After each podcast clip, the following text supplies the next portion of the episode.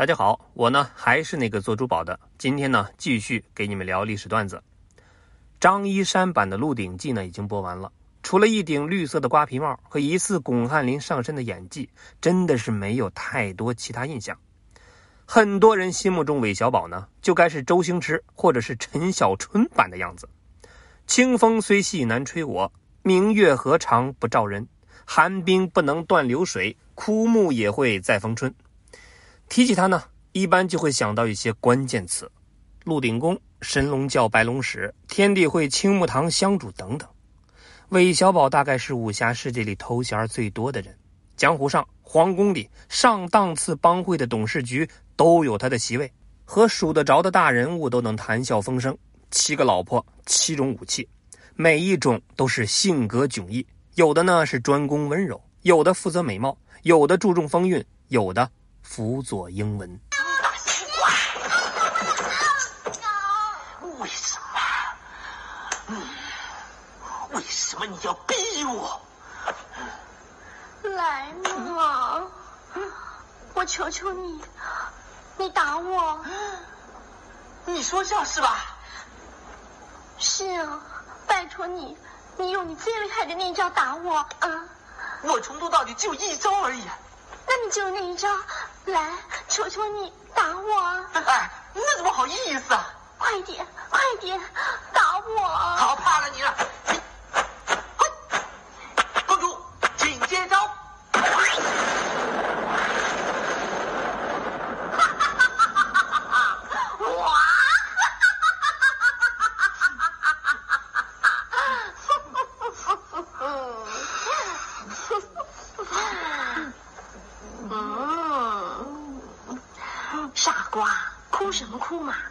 我会好好待你的。嗯，哦，你可不能骗我啊！你，我自有分寸。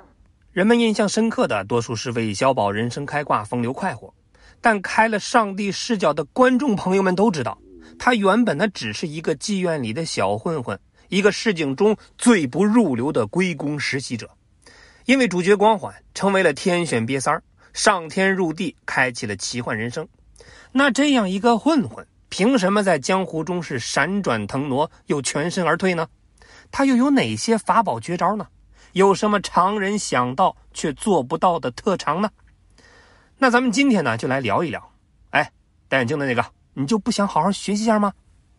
首先呢，第一个绝招就是赌徒精神。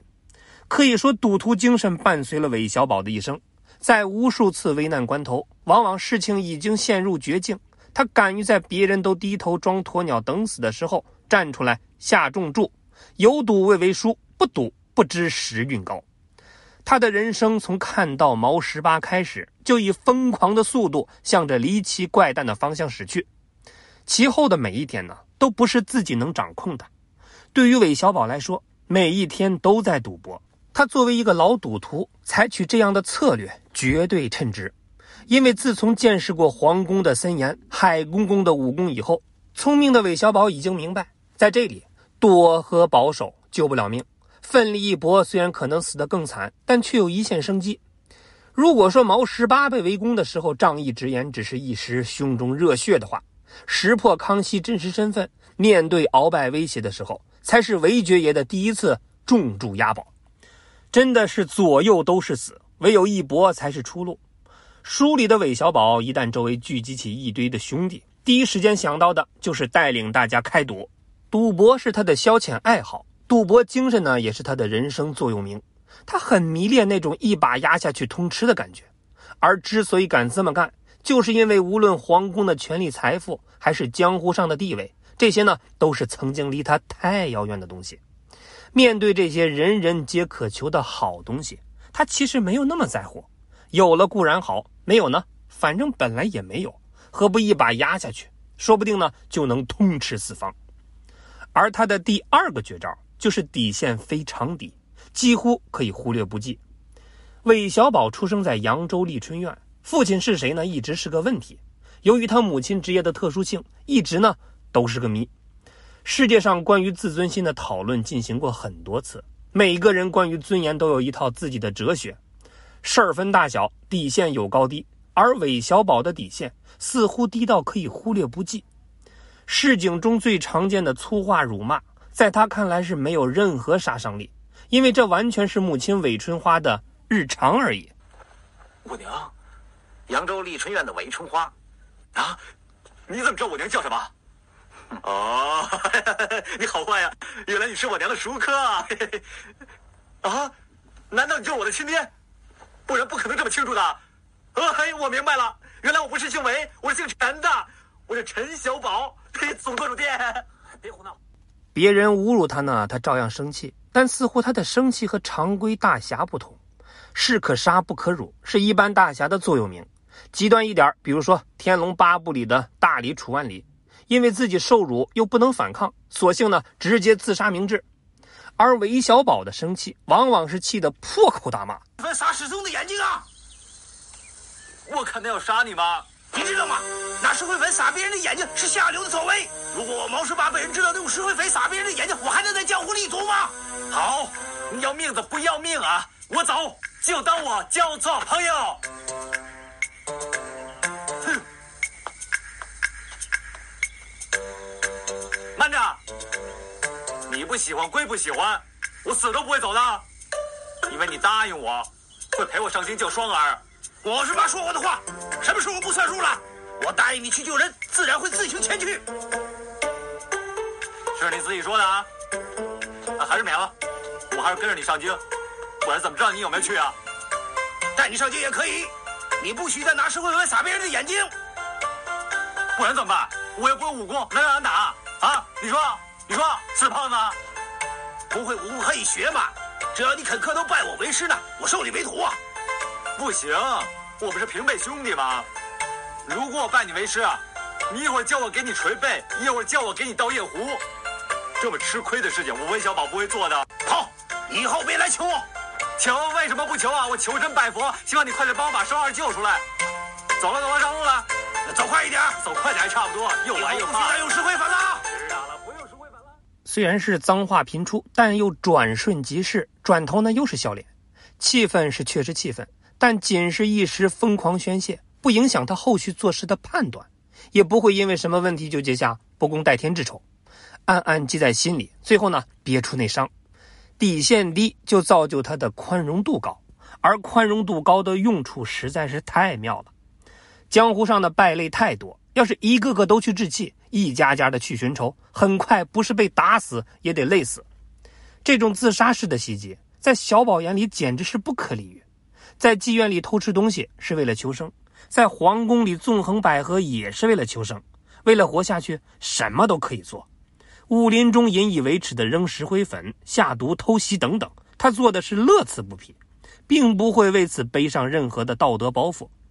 师傅陈近南是一生为道德所累，最后呢被自己毕生效忠的正室所杀，而韦爵爷就没有这样的烦恼，打得过就打，打不过就跑，不能跑还能跪地求饶，拼运气押宝，解锁了道德限制，他的武器库是异常的丰富。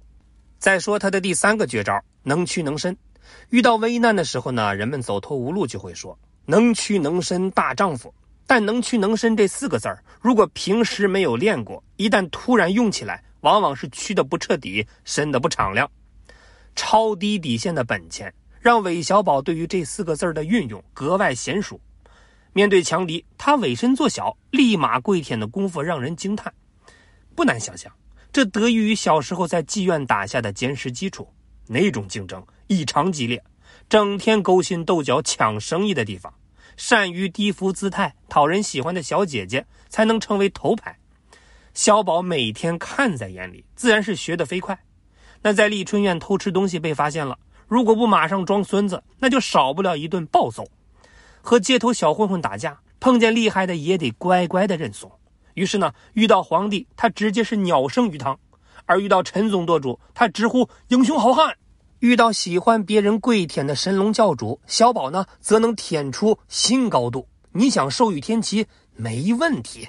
土，哎，这个字啊，对对对，吐故纳新，先福永享，连同夫人，授予天齐，文武人圣，这么说的。教主。文中居然提到了我，哦，原来我们创立神龙教在大唐贞观年间已经早有预示。我直接说这一切都是上天的旨意。你看，都在石碑上了，能伸则更难。这一点呢，比能屈还需要天赋。有时候屈得太久，往往就忘记如何伸展。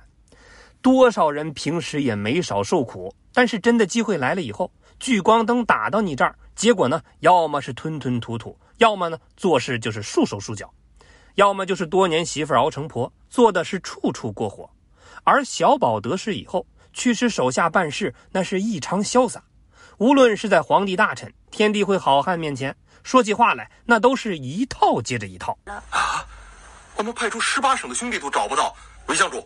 你居然知道他们在哪里啊，韦相主啊，你真是深藏不露啊，深不可。行了行了行了，他的整个状态就让人相信，这位韦英雄他就是该做这个的，他就是属于这里这种呢，能在神仙、老虎、狗三种状态随意切换的人，拥有极强的心理天赋，那就是天生的政治动物。好了，那下期节目呢，咱们聊聊他的第四个绝招——嘴甜心狠。